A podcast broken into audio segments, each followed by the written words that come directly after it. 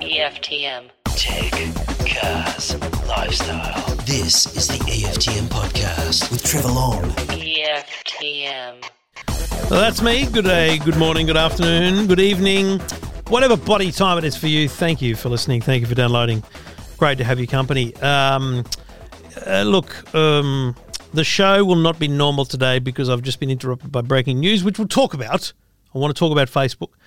So I've got a few calls on the line, and we're going to talk cybersecurity and scams with Tim Flinsky from Trend Micro, who are an advertiser and sponsor at EFTM on the website. But Tim has been in this game for a very long time, and I think it's a good time to be reminding ourselves about how important cybersecurity is, given the number of scams going around right now.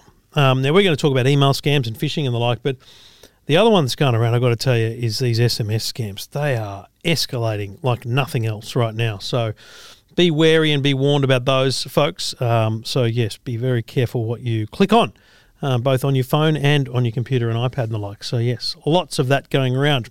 Great to have your company, as always. And if you have a question or you want to talk about anything going on, tech, cars and lifestyle, if you want to brag about something you've bought or you want me to come virtually shopping with you, if you look in the market for something and you want to have a chat about what your options are, I don't mind trying to break it down for you. You don't have to buy exactly what I suggest.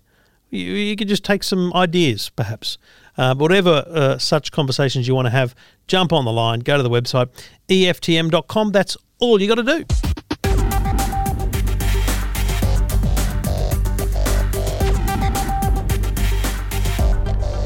Trevor Long with you. If you've got a question about technology, get in touch. Go to the website, EFTM.com. G'day, Ron. Hi, Trevor. What can I do for you, mate? Thanks for calling me.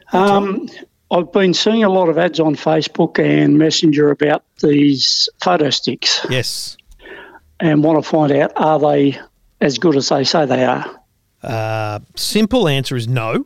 It's a tough one because they legitimately work, right? They legitimately can do what they portray, but I put them in the category of not unless it's perfectly suited scenario. So they actually sent me one once, the photo stick people, but the problem was it had to have an adapter to go into an iPhone, and it doesn't just plug into an iPhone or an iPad and just read the photos. You have to do a whole process in an app. You have to get it to download all the stuff. And frankly, most of them aren't a big enough capacity for most people's photos.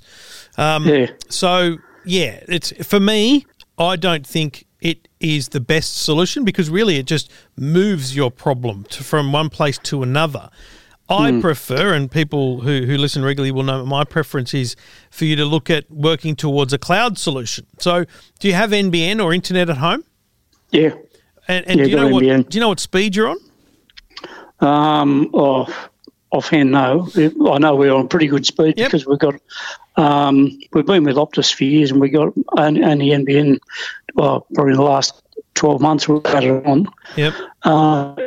Everything works fine. Yep. And do you know if it's how much data you've got every month? Unlimited. Beautiful. See, this is exactly my point. You've got unlimited data, and what you can do is you can sign up for a Google account. You install the Google Photos app on, say, an iPad, iPhone, and you can also put it on your computer.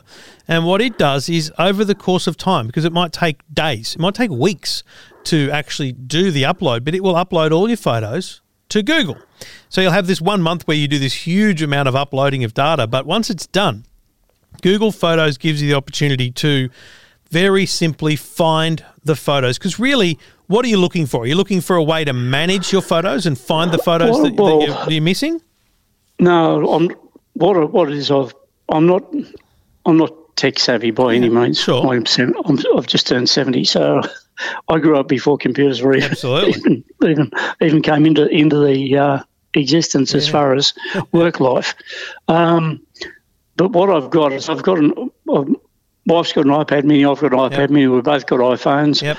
And on my iPad, it's mini, it's only 128 gig. Yeah, and you were running out of space. I'm not on actual photos, which is surprising because I've got nearly 7,500 photos on it. Yeah.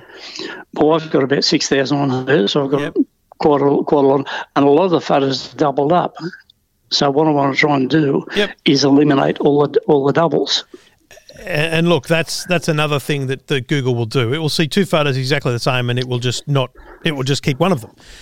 It'll even tell you when one's sideways and one's not. And what it will do, so the Google Photos app on your iPad will allow you to see the exact same library and share the photos the exact same way. Like, it doesn't change the way you use your Photos app or your photos on your iPad.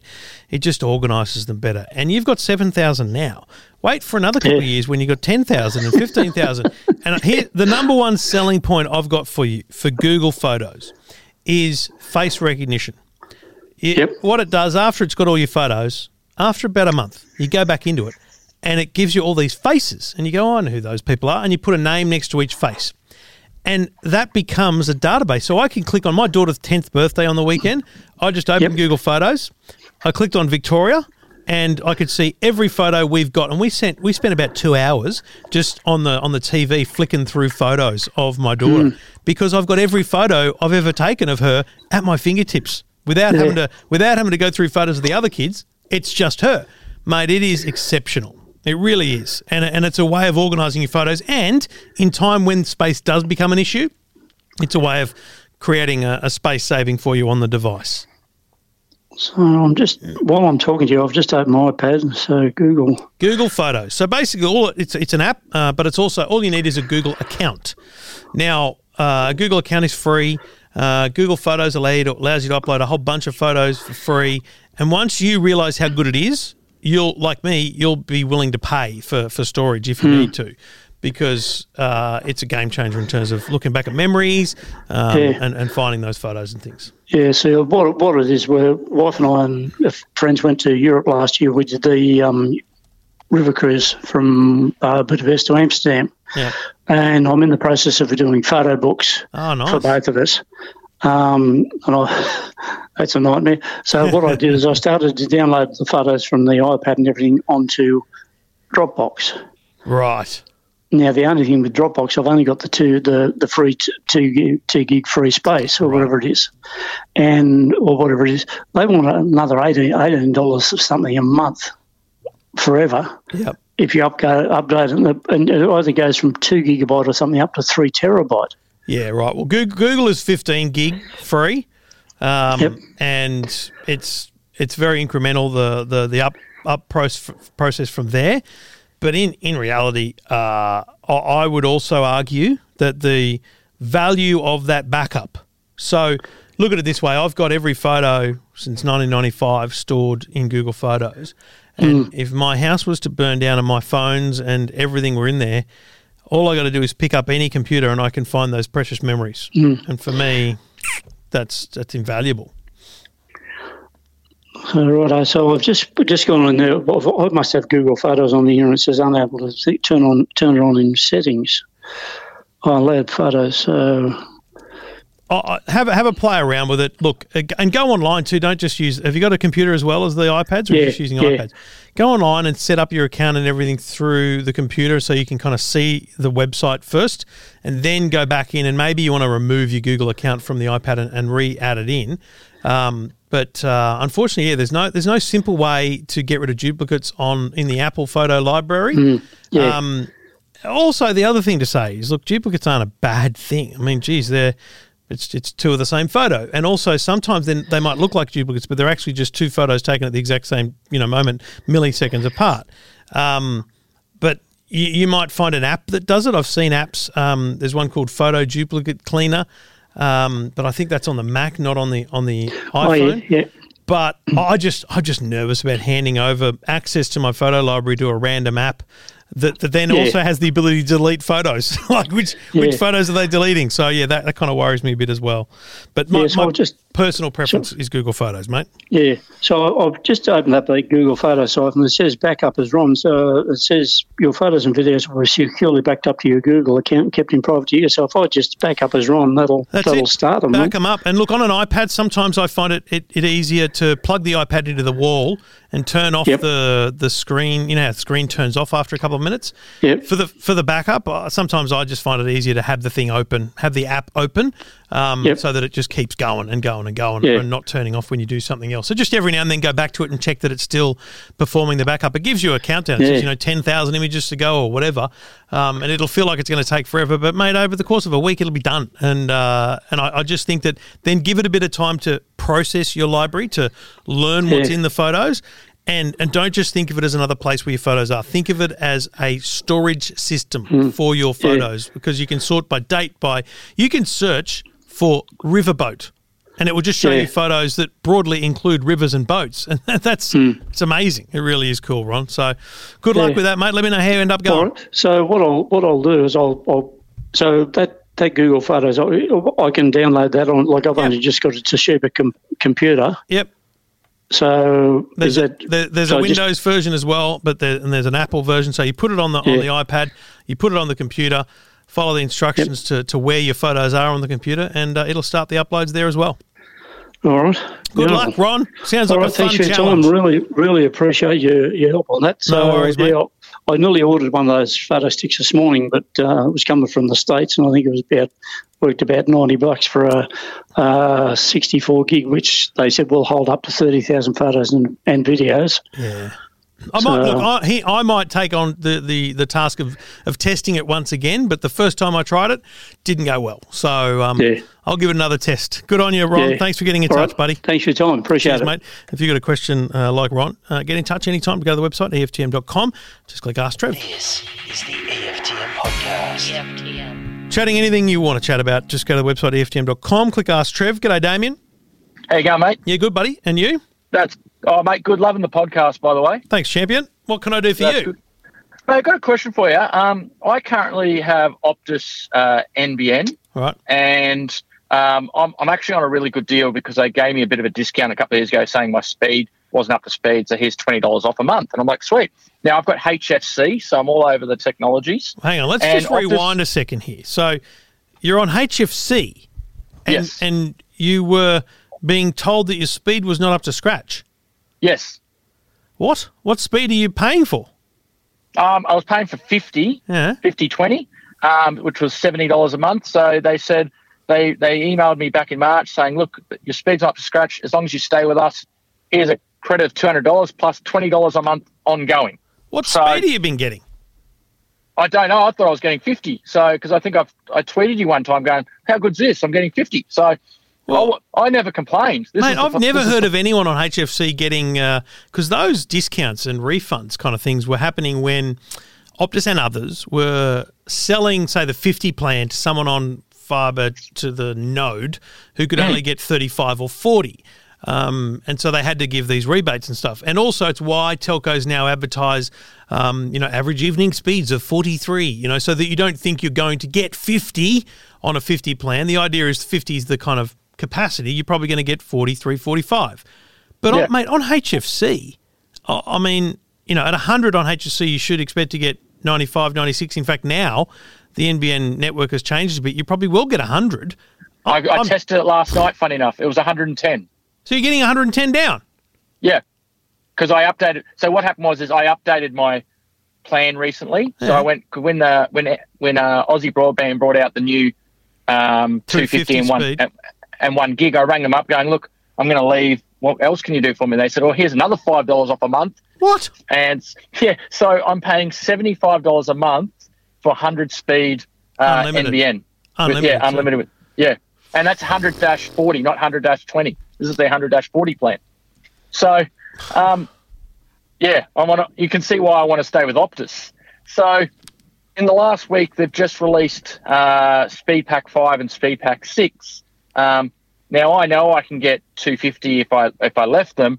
However, they're not offering the 250 or the 1 gig to HFC at all. They're only offering it to their FTTP customers. Ah. But I'm hoping that with your Optus guy that you have, or you can speak to him, that I can be their test, get their guinea pig or something to see if the 250 would. I definitely know 250 will work because I've inquired. Getting such a sweet deal. He wants the 250 on Optus with all the discounts. Is that not a good ask, mate? That's brilliant. I think it's just bloody, it's just brilliant. It's so smart. And I see why you wouldn't want to leave. Like $20-25 off is, that's a huge percentage of your, it's probably 25%, discount really. Yeah. So I can see why you want to. So basically our question to Optus is, if Damien is getting HFC and if Damien leaves and goes to Aussie Broadband, they will give him $250. So they've checked their addresses. They've done the due diligence. Yep. When or why isn't, or when are Optus offering the $250 to their customers on HFC, and can Damien be a guinea pig? Because exactly, I know you love being a guinea pig. I do. Yeah, sad. But, well, that's very interesting. Oh, okay, well, here's what I'll do. When you're off the road and you're good to go, shoot me another email again, because I know I've got it somewhere from previous back and forths. But shoot me your address and Optus account details, yep. And I will I'll put it to our man Patrick and see whether he can find out at the very least why they don't offer it, and then if there's any plans to maybe bump some people up and test it out. Because you're right, maybe because it was weird that no one. It was weird that Aussie offered it and no one else initially. It was like, what the hell? Why wouldn't you? Like, Aussie had a absolute overwhelming number of people upgrade the minute it was available, which just shows how nerdy we are. So why wouldn't others? And I think it's because they're all a bit gun-shy because of all these speed issues. So, the 1,000 plan, I know a couple of people on that, and they're getting 400, 500, maybe 600. Like you don't get anywhere near the 1,000. Whereas on the 250, I'm getting 230, 240, 250, 260. So it's a really good number to be to be signed up to. I've worked the numbers. Is if Optus were to give it to me and I had that $20 at least off, I'd be paying $110 a month for 250, which is still a bargain rather than the 130. So because what does Aussie charge? I don't even know what I'm paying. How bad's that? I think I'm 129 or something. Yeah, so I'd still be in front. This is unbelievable. I want to know what I'm paying now. I have to check it out. Hang on, I want to check my bill profile billing.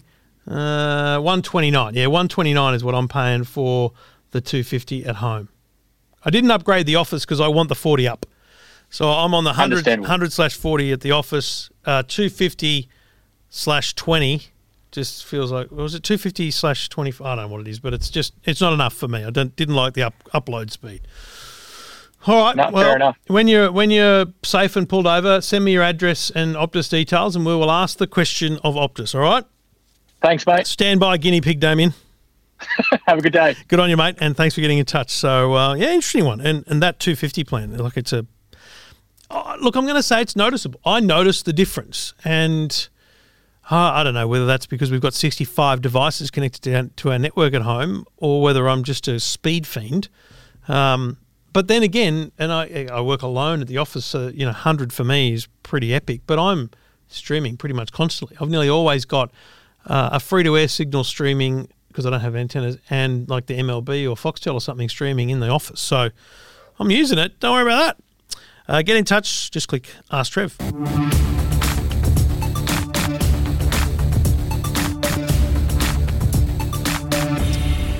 So this is really interesting stuff. This has come through just while I've been recording the show.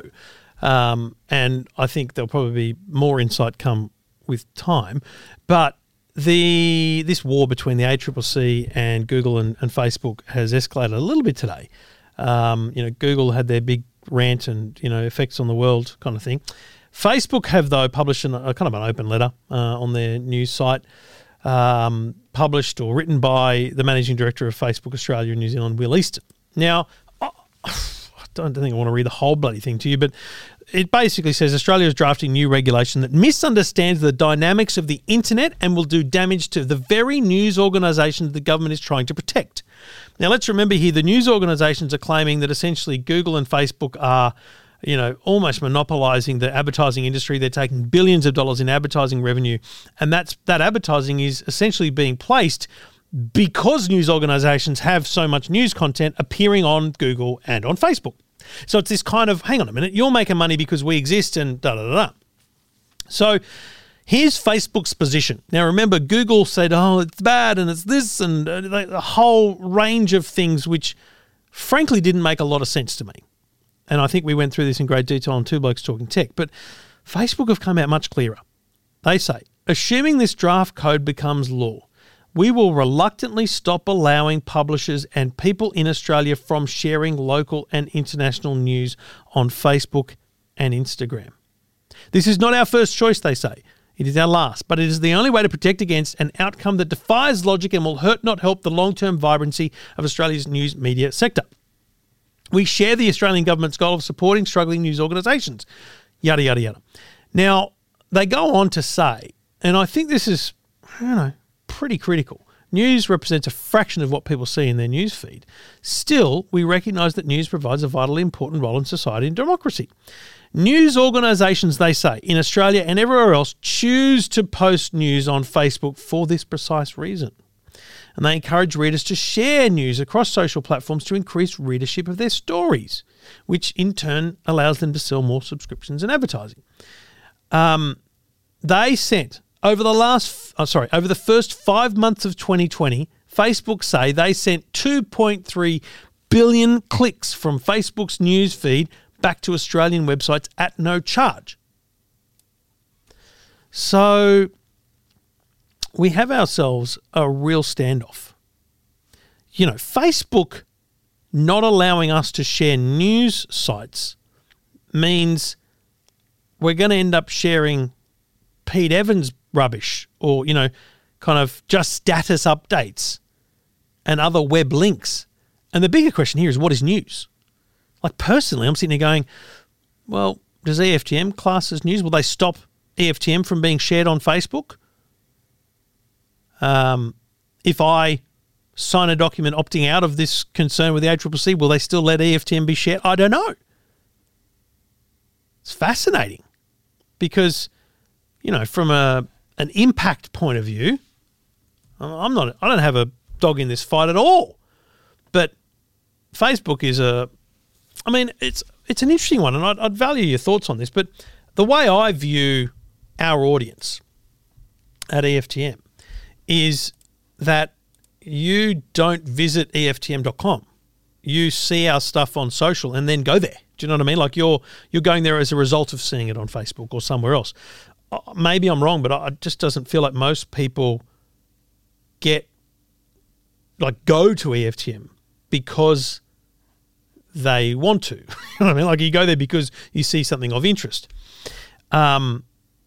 Which is kind of extremely fascinating to me.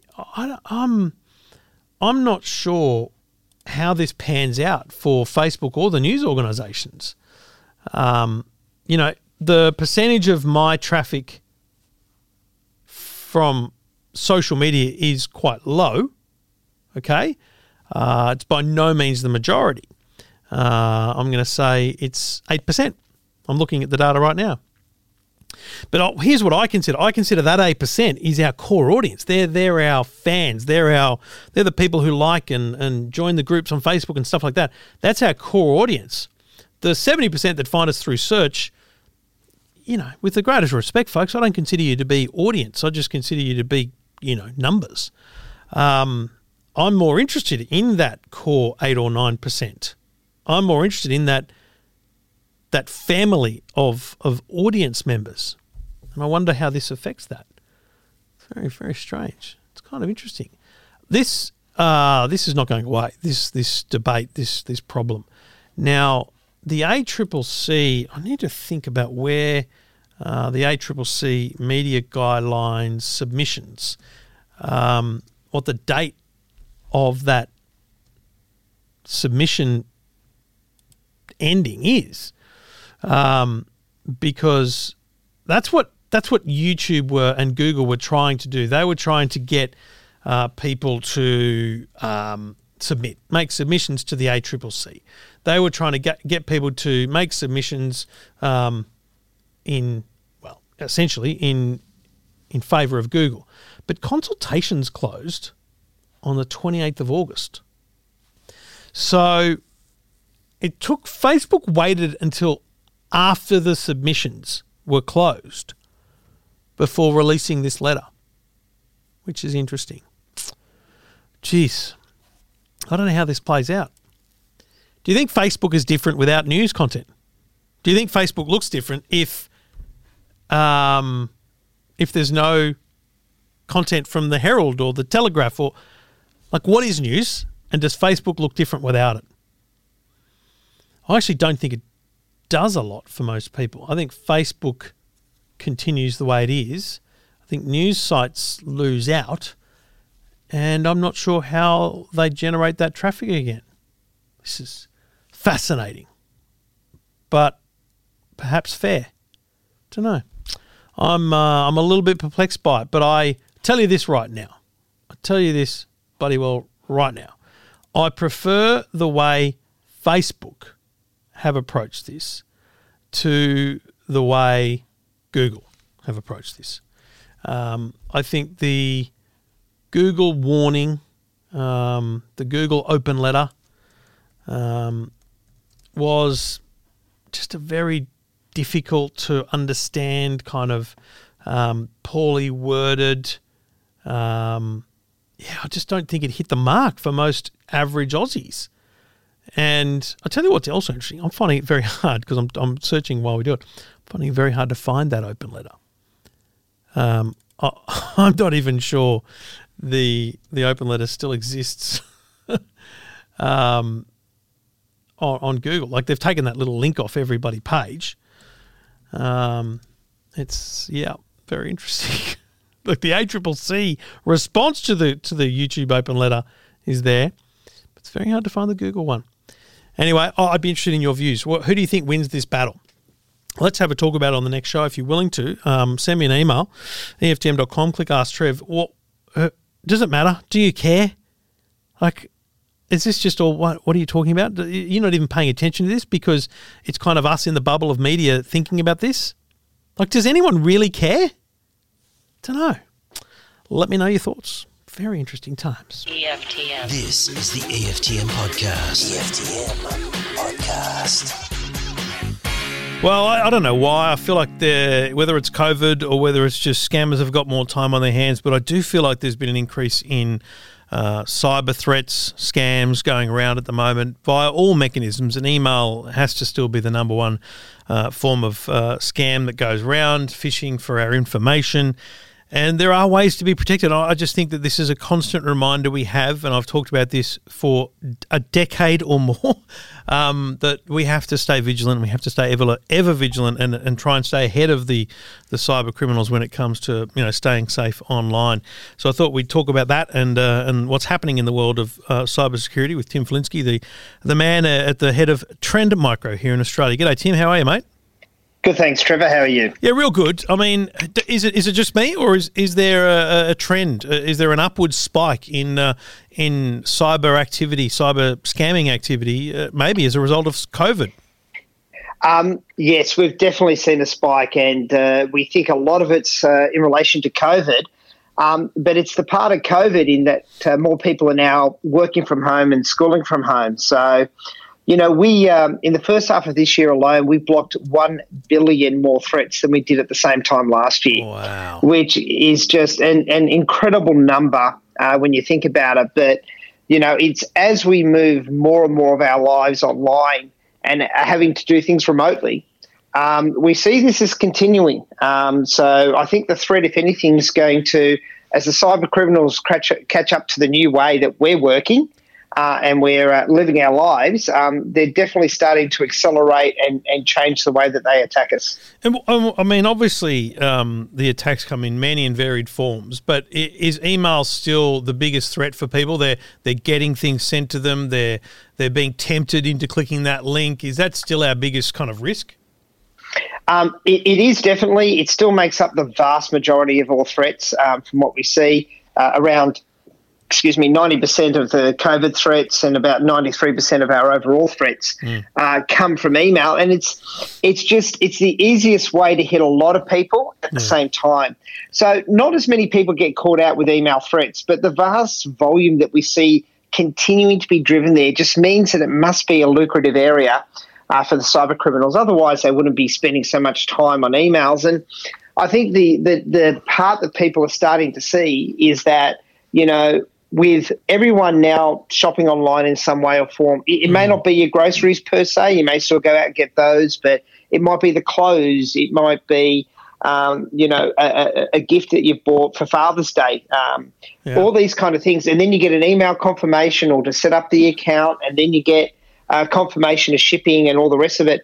And they're trying to mimic those kind of things that we're doing these days. Yep. And they're just sending it out to, you know, 10,000 people, 100,000 people, the same email at a time, hoping that they get a few people to click on it. Because it's a percentage game for them, isn't it? It's literally all about percentages. If they send 100,000 emails, there's no additional cost to them for sending 50,000 versus 100,000. And all they need is a 0.01% to click, follow through, and they've either stolen their identity or gone for the full-on financial scam. And I think it's often a really important reminder to people that this isn't always about taking your money.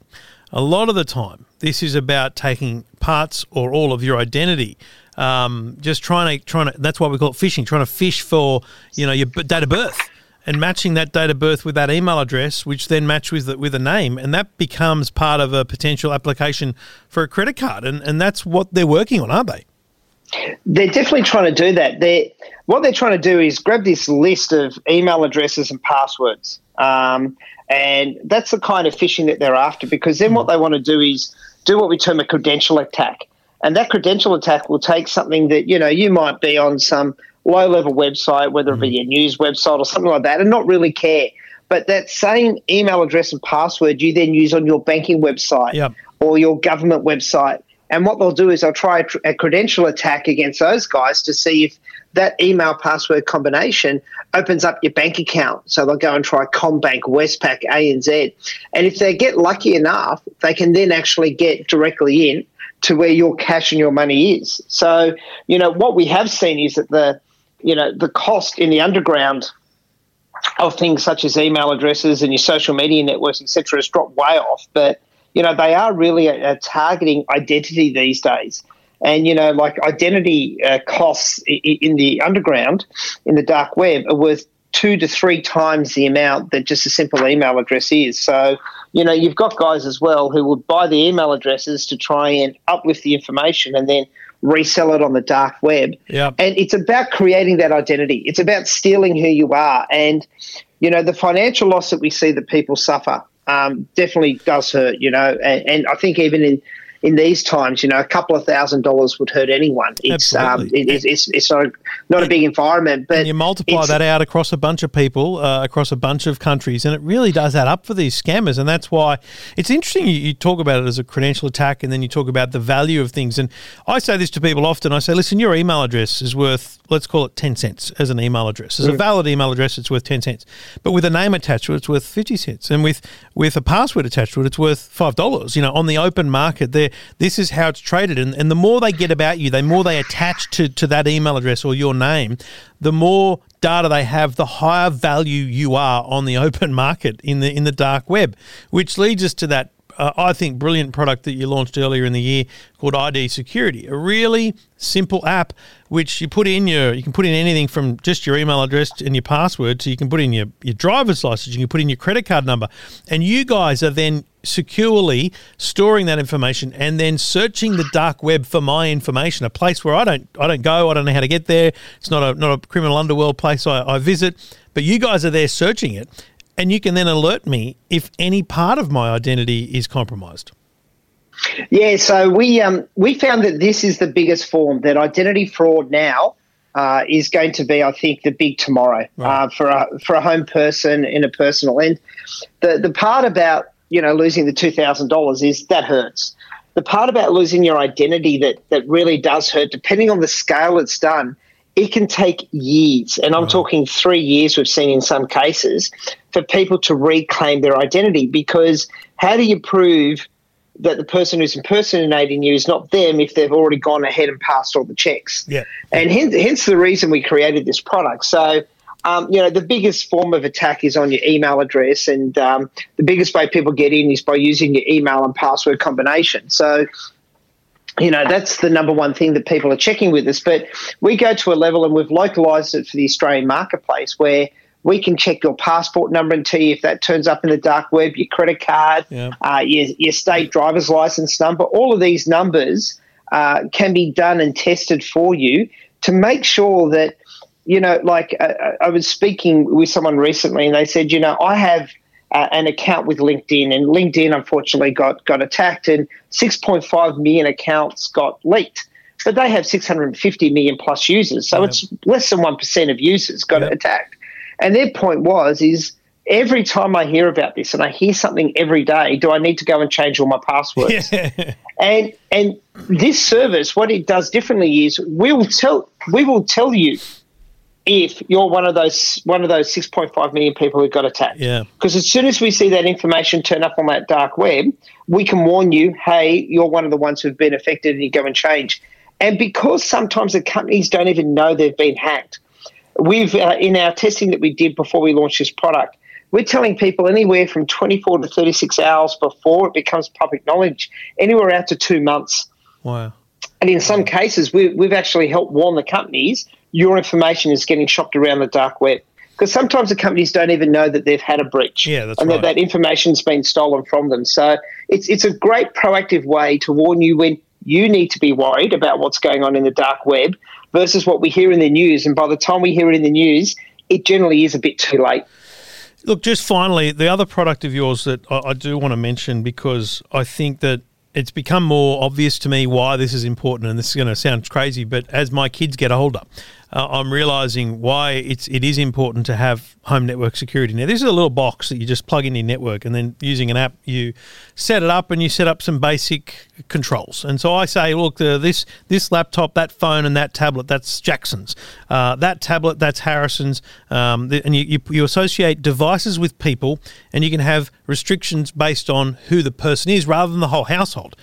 Dad doesn't want the internet turning off at 7 o'clock at night. But for the kids, their access should disappear at a certain time. YouTube, I want to be able to turn that off. It's amazing how much control a parent can get, not over their kids, but in terms of setting rules and boundaries in the home with a device like home network security.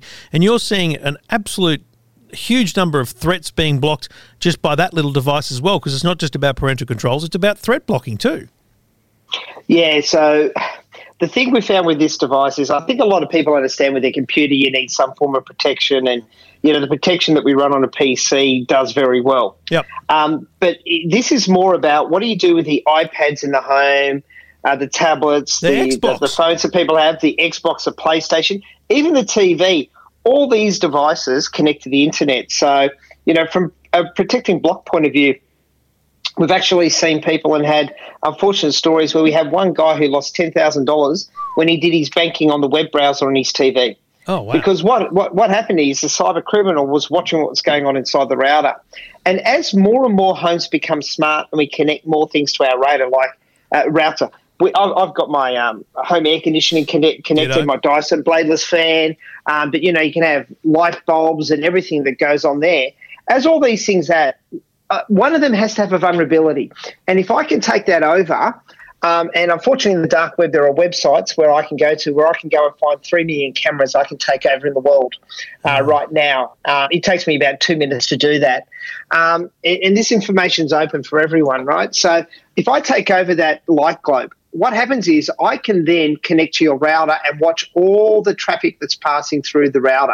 And if the router is your gatekeeper between inside and outside of the home, think about all the information that flows over from your home banking to your emails to all of that other kind of information. So what we're seeing as well is with more people spending more time at home, whether it be work from home and school from home, we're seeing cyber criminals start to try and target in and get access to global routers in home because of the volume of information that's going across. You know, a lot of people used to go to work to do their banking. Now they do it at home and they're shopping. So, you know, there's the control of the kids, and there's also what we're now spending more time at home. And the other part that we've just released on it is the fact that what we find is that your phone does go outside of the home. Yep. So we're now providing or adding in our Guardian product free of charge with the Diamond, our home network security. And what that allows you to do is those settings that you have for how you control your kids and what they're doing from amount of time spent on social media, etc. now works on their mobile phones, whether they're inside or outside of the home. Yeah. So even if they go out and they're on a 4G or a 3G network, you can still track them, watch what they're doing, and just protect them in that world because, you know, more and more kids get phones these days, and it's something that, you know, I don't think we can stop.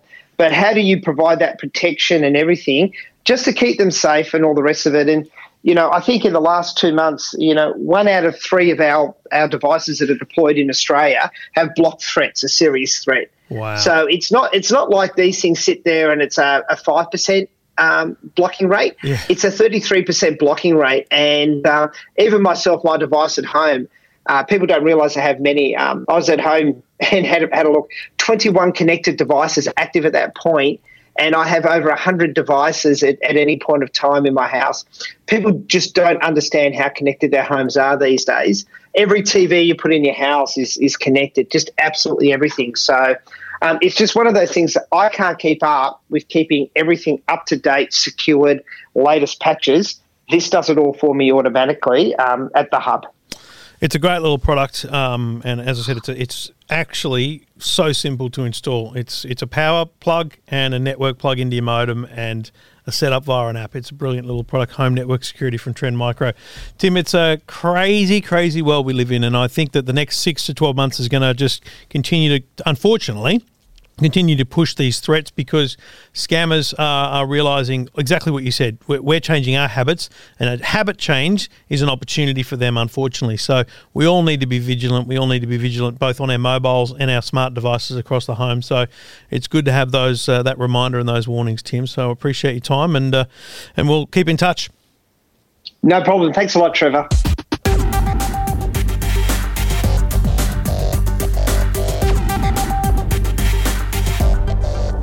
Trevor Long with you. If you've got a tech question, you can just go to the website EFTM.com and click Ask Trev. That's what Michelle did. G'day, Michelle. Hi, Trevor. How are you? I'm okay, but I have a problem, and that's why I've rung you. Beautiful. What can I do for you? Well, I want to get my old PC and because it's a clunky old thing, and I have an iPad, but don't ask me what number it is. But it's playing up, and I need to upgrade. And I have been told that an iPad Pro is the way to go. That will cover all my needs. And I'm just wondering if that's the way that you would go. Yeah, what do you do? What do you do on the PC? How are you using it? What sort of things are you up to? Oh, I do, Facebook. I do on the PC. Yeah, what are you doing? Because if we're going to get rid of the clunky old PC, we've got to make sure that what you end up doing is, you know, enough for it. Yes. Yeah, so I don't do a lot on the PC now. The only thing I actually do is if, like yesterday, I had some tax stuff to do and I had to send some attachments. So I wrote an email and attached some documents and then sent them off, and virtually that's the only thing I do on it. Even my dear mother, who has absolutely no idea about technology, has worked out how to send attachments from her tablet, so I feel comfortable that it will work. The real then question is, what are you willing to spend? A couple of grand, probably no more than that. Yeah, okay, so there's two iPad Pros. There's the 11, I think they call it 11-inch, and there's the 12.9-inch. What size is the one you've got now? Is it the kind of standard iPad from over the years? Yeah. It's none of the big ones. Yes. And I have looked at the 12-inch, and that does appeal to me. Yep. So you can get the 12-inch from around $1,600. But it's only got 128 gigabytes of storage space. But I do feel like probably storage isn't something that's going to be a problem for you, because it's not like I don't feel like you're going to be doing a lot of storing files and things on the device. So and also, Michelle, learn the cloud and get used to it, and it will work for you. So you'll actually be able to take advantage of some cloud storage to free up space on your iPad. The basic Wi-Fi only, so no 4G. Do you think you need a 4G SIM card in it, or do you just use it at home and where there's Wi-Fi? Well, I would take it away with me if I was going overseas, which is not likely lately. That's funny. But I have always taken my iPad overseas because... But no SIM card. You don't put a 4G in it. You just use it on Wi-Fi wherever you go, don't you? Yes. Yeah. So you're looking at about $1,650 for the 12.9 inch, so the big iPad Pro, the smaller storage, and just Wi-Fi, okay? Yeah. Now, that's great, but I'll be completely honest with you. I think this device comes into its own as a laptop replacement or a PC replacement when you have a solid, genuine, exceptional keyboard.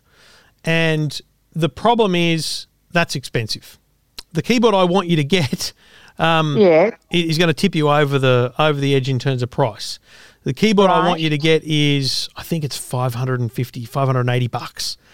But, but see, it's got a mouse, you know, the little trackpad on a laptop. It's got that. Yes. It's got a proper Mac keyboard, so it actually feels like a normal keyboard. It's very solid, so when it sits on a bench and a desk, it feels like everything you need in terms of a keyboard. And it's a cover for the device as well, so it's a great way to carry it around. It's what I use, but yeah, that takes you to nearly $2,500. So, you know, it's over budget is what I'm saying. But that'll last you 5 years. Oh, wow. I got no doubt that'll last you 5 years because it's their highest performing device. It has the highest power processor specs inside it, none of which you're going to get close to using, which makes it a stupid thing to buy in some senses. What you're buying is the size of the screen. You can't get an iPad with a big screen like this without getting all that performance. But by buying all that performance, you're also buying longevity. Well, so, that makes sense, doesn't it? Yeah, I think so. Look, it's a weird one, Michelle, because logically I could also say to you for like $1,100 we could probably find you a laptop at JB Hi-Fi that would do everything you need, and then you could buy a $550 iPad to replace your current one, and you still haven't spent $2,000, but you've got a replacement for everything you've got. So it's actually not a financially smart thing to do. But it's a single device. It's one thing to worry about. You don't have files over there and think, I don't know, there's this simplicity about owning it that I think is the advantage if you're willing to spend that money. Yes. Okay. Well, that's answered my question. Your last sentence answered my question, basically. Good. Okay. Yeah. Well, look, I don't think my biggest problem with giving advice to people like you, Michelle, is you know how to get in touch with me. You can ring me back. You can get in touch with me and say, that was awful. So I always worry about making recommendations to people, but I say this quite confidently. I think it's more likely you get in touch with me in 6 months and say, this is the best thing I've ever done, than you saying to me, that was a waste of my money. Yeah. I feel pretty confident about that. So if I was to buy that and I needed a printer, what sort of home printer would you suggest? Oh, look, you know, if you go to Officeworks and search for an Epson EcoTank, I'm just burning through your money here. It's great, but spend up on the printer. Don't get a cheap ass one because you save money up front, but you've got to pay for the ink over time, right? Again, I've got an Epson EcoTank printer which I've now had for 5 years. And I filled the ink up once. Oh, okay. And the ink costs like $30 a tub, so it's probably cost me $60 to fill up the ink, maybe $100, I don't know, but not much, in 5 years. So you what you want is an Epson, well, Canon have them as well. They're called the Endurance range from Canon. And all you want to check is, and you can search online when you find a model you like, is it AirPrint or AirPlay print?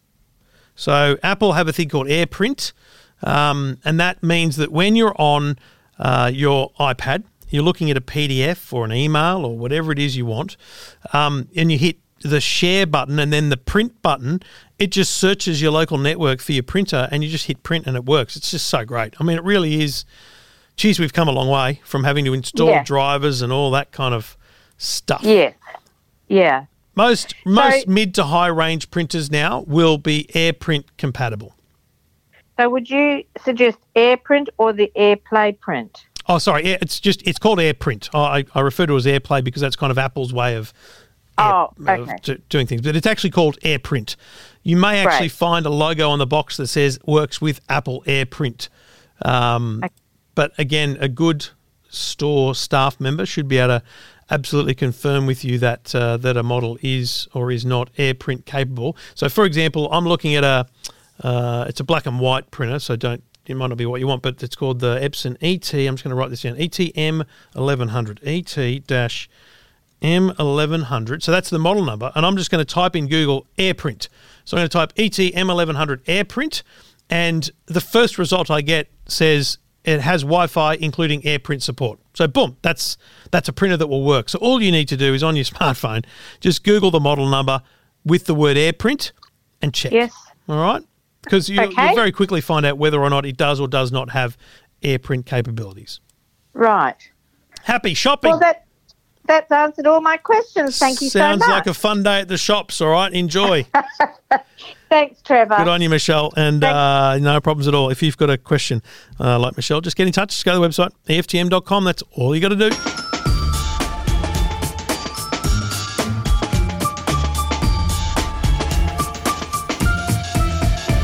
Talking technology, talking cars, talking lifestyle, whatever you like, jump on the website, EFTM.com, read about it, but also get in touch if you've got a question. Just click Ask Trev. G'day, Adam. G'day, Trev. How are you, mate? Yeah, real good. What can I do for you? Mate, I've just we're installing a pool. We're just about to put the glass fence up, and I just had a little bit of an... This must be fancy with the glass fence, eh? Well, I haven't seen it yet. No, it was only ordered today. So remember back when pool fences were just a bloody black wire, and there it was. Yeah, like the chicken sort of fences. It's a bit more important these days, the fence, and they are a very fancy item. So very nice. What are you looking to do around the pool? Well, I'm thinking about putting. I've got a little area where I thought, wow, let's make it big time, and I was going to buy a.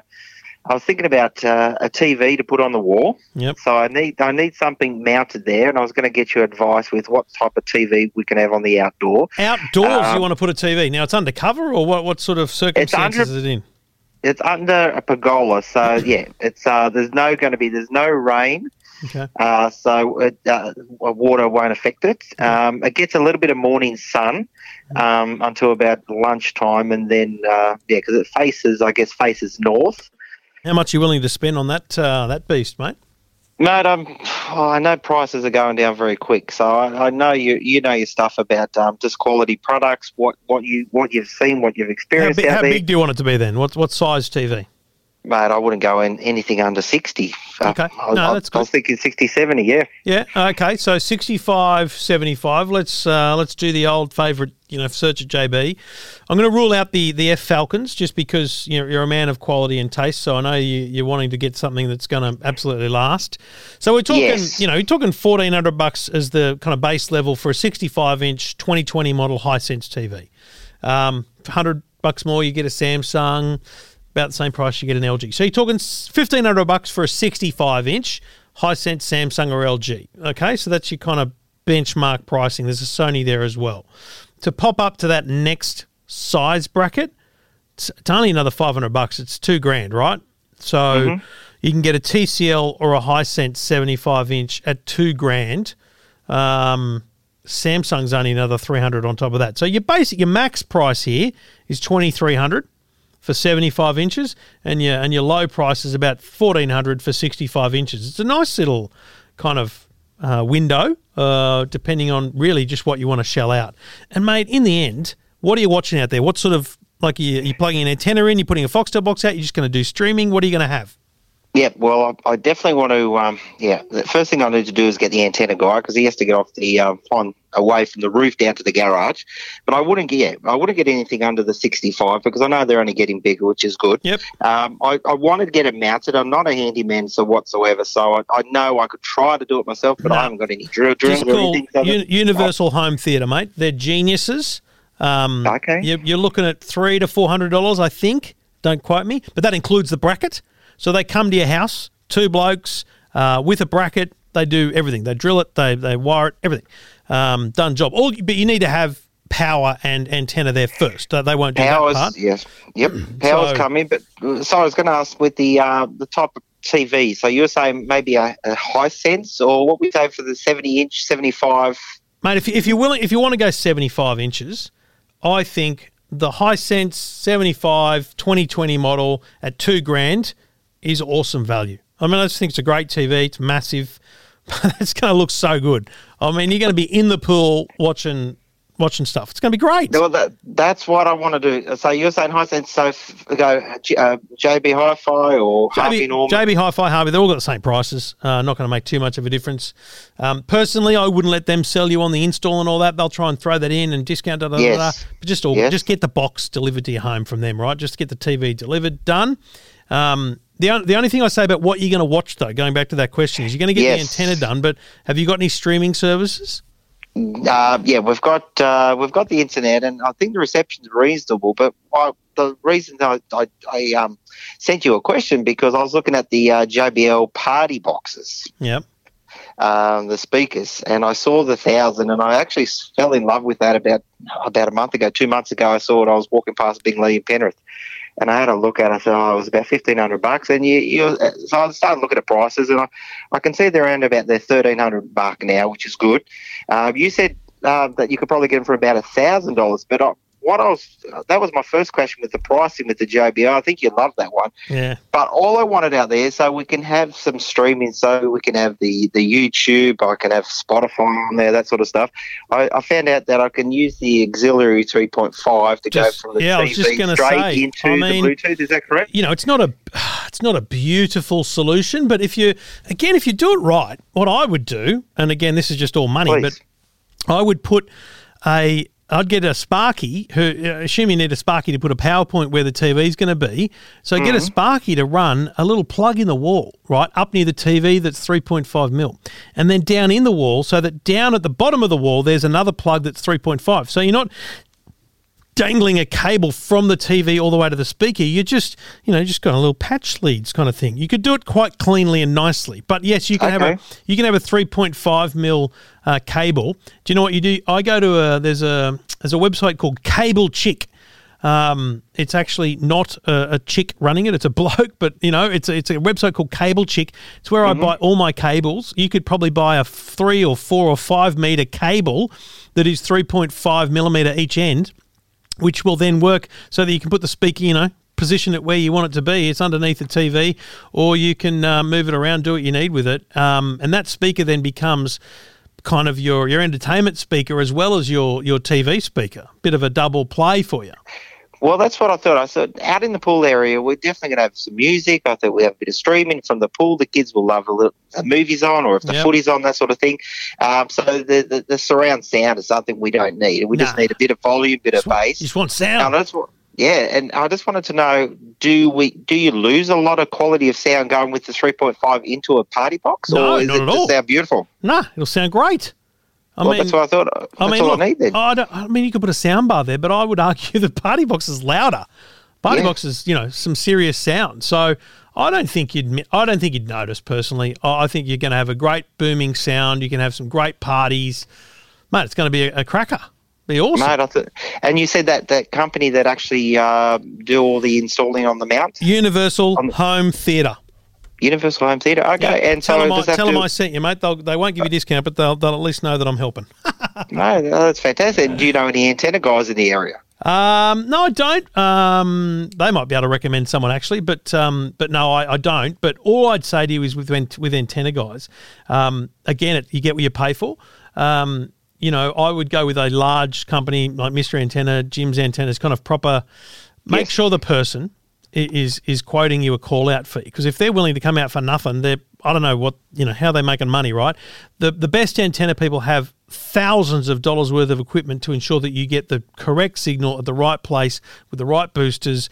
So again, don't skimp on that, because that's gonna ruin the whole experience. Well, exactly. If we're going Bluetooth with the speaker, you've got the TV out there. It's away from the portal for the internet, so I think we've got an extender plug halfway for the solar panels anyway. But that was the main question. All right. Was that, well, that good party luck box, with it, mate. Yeah. Sounds like fun, mate. Good, enjoy the party box, my man.